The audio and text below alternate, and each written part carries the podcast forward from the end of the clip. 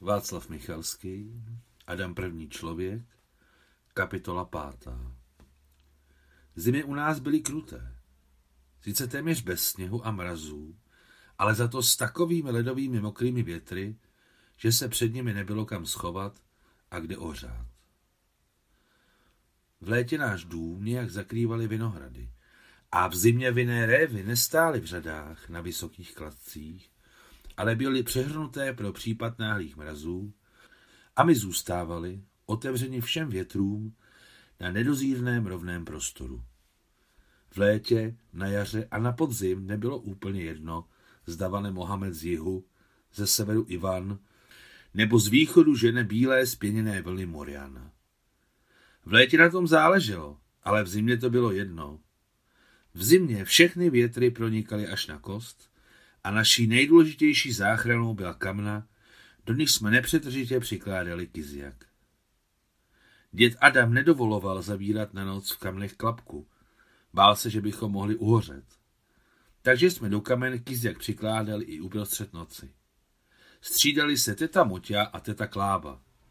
Babuk byla od této povinnosti osvobozena vzhledem k pokročilému věku.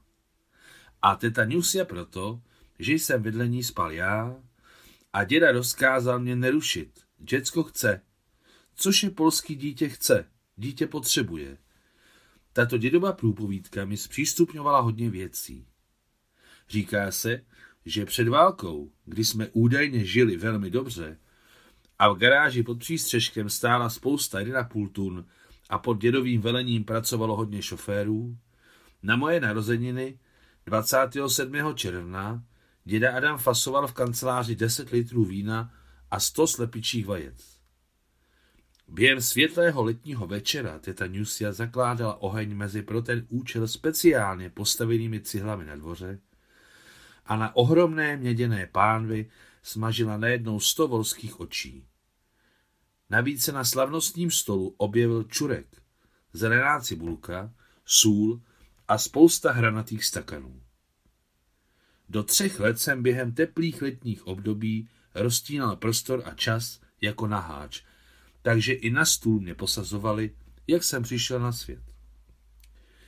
Když pánev, která stála uprostřed našeho pečlivě vyškrábaného stolu, který byl slučený z neomítaných prken, dostatečně vystydla, a oslava byla v plném proudu, usazovali mě na stůl.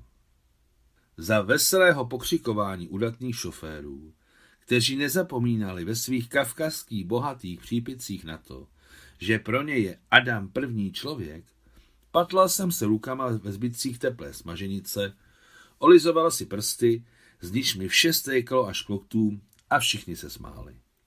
Všichni kromě babuk která velmi nahlas naříkala. Matka boska, ajajaj. A můj děda jí domýšlivě a neústupně odpovídal, děcko chce. Před válkou s támi ani teta Kláva, ani teta Moťa ještě nežili. A já měl jenom dvě babičky. Babuk a tetu Nusiu. Jak vím teď, Němci se Taganrogu zmocnili 17. října 1941. Je zvláštní, s jakou nepochopitelnou jistotou se nepřítel pohyboval po naší zemi. Znamená to, že teta Kláva a teta Moťa se evakuovali ještě dřív. Jak našli mého dědu a proč právě jeho, nemám tušení. Mohu jen předpokládat, že ve své době byli jeho milenkami, ale když utíkali před Němci a přibíhali k nám, stali se ženami. Jak to teď chápu, můj děd Adam je vzal všechny do rodiny proto, že jinak mohli zahynout. Kousek chleba tenkrát nebyl slovní obrat, ale hranice mezi životem a smrtí. Pravděpodobně jak pro babuk, tetu Nusiu, tetu Klávu a tetu Moču nebylo jednoduché se mezi sebou snést, ale snášeli se. V každém případě nepamatuji si žádné skandály. Navíc proto, že můj děda Adam skandalista nebyl. Ani jednou jsem neslyšel, aby zvýšil hlas na jedinou z mých babiček. Nikdy. Jen pozdvihne šedé obočí a hotovo. V domě byl absolutní pořádek. Vždycky jsem věděl a teď si uvědomuji, že mě všechny čtyři babičky vřele milovaly. Vždycky jsem jim oplácel vzájemnou láskou a dosud je ve své duši nerozděluji, i když všechny byly velmi rozdílné ženy s různými osudy a charaktery. Jak jsem již říkal, Babuk byla o 17 let starší než můj děda. Když se brali, bylo Babuk 34 a dědovi 17. Můj děda Adam se narodil v nejstarším polském městě Kališi, když jeho matce bylo sotva 16. Jak se jmenovala jeho matka a moje prababička nevím, protože její jméno Babuk nikdy nevyslovila a vždycky o ní mluvila o své tchýni ona. Tady je důležité poznamenat, že tchyně byla o rok starší než nevěsta. O otci mého dědy a mém pradědečkovi tím víc nic nevím.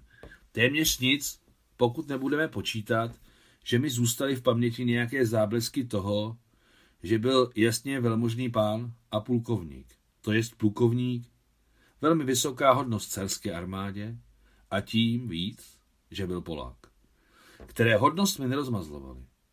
Po Koščuškově povstání v roce 1863 v Ruském impériu se stalo pravidlem posílat spurnou šlechtu sloužit na Kavkaz pod kulky horelů a rolnictvo posílali na trvalý pobyt na Sibiř, především do Krasnojarského kraje. Například známá vesnice Sušenskoje je bez výjimky polská. A co se týče mého pradědy, ten sloužil v Těmir Chanšura, kde se nacházela velká kasárna carské armády. Na konci 19. a začátkem 20. století byly v Těmirchan Šura dva pravoslavné kostely, jeden katolický, jeden arménský kostel, dvě mešity a dvě synagogy. Před revolucí bylo toto nevelké město hlavním městem Dagestánu a dostalo svůj název na počest Temerlána. Temir Khan Temerlán. A Šura je Dalginské jezero. To znamená Temerlánovo jezero. Je přesně známo, že v roce 1396 Temerlánova vojska tábořila u Malebného jezera v horách. Odtud pochází nazvání krajiny. V polovině 19. století jezero vysušili a na jeho teritoriu, včetně bývalých břehů, vzniklo docela brzy město Těmirchan Šura, Temerlánovo jezero, které se nyní nazývá Bujnaksk. Ten fakt, že na začátku 20.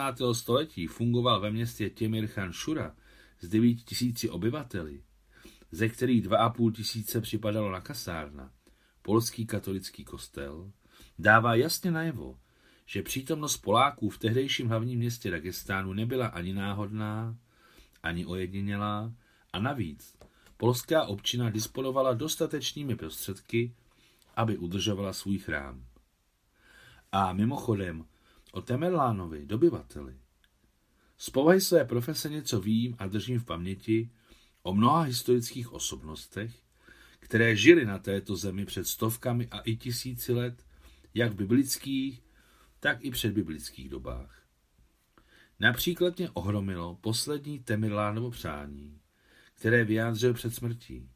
Přikázal, aby předtím, než odevzdají tělo zemi, ho nesli po územích, které dobil s odkrytýma rukama, jež budou nastaveny tak, aby byly zvednuté vzhůru a dlaně otevřené.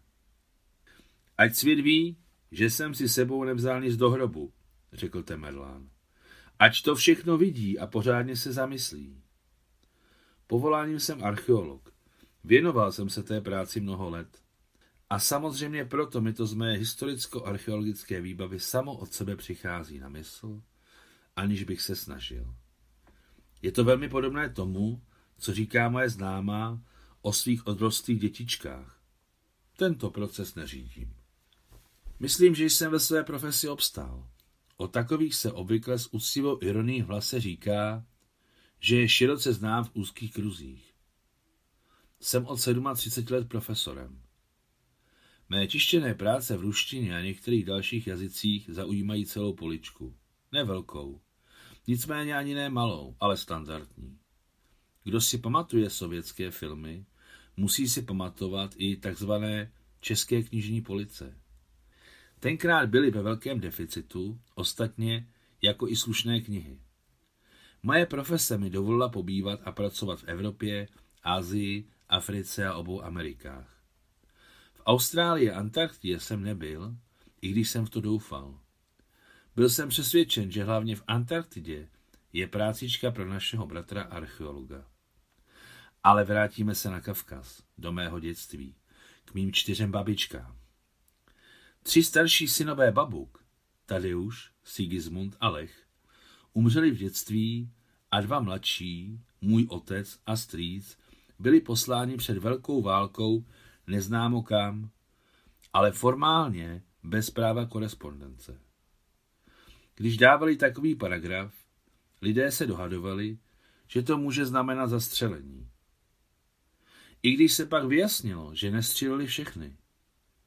Například můj strýc Kazimir se vrátil v roce 1953. Zachránilo ho to, že všechny tyto roky pracoval jako šofér někde v dolech, kde zřejmě vozil nějaký náklad z Mongolska do SSSR.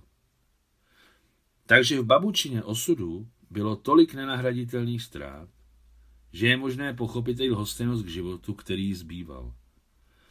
A i teta Nustia jako druhá žena jeho muže Adama se objevila velmi nedávno.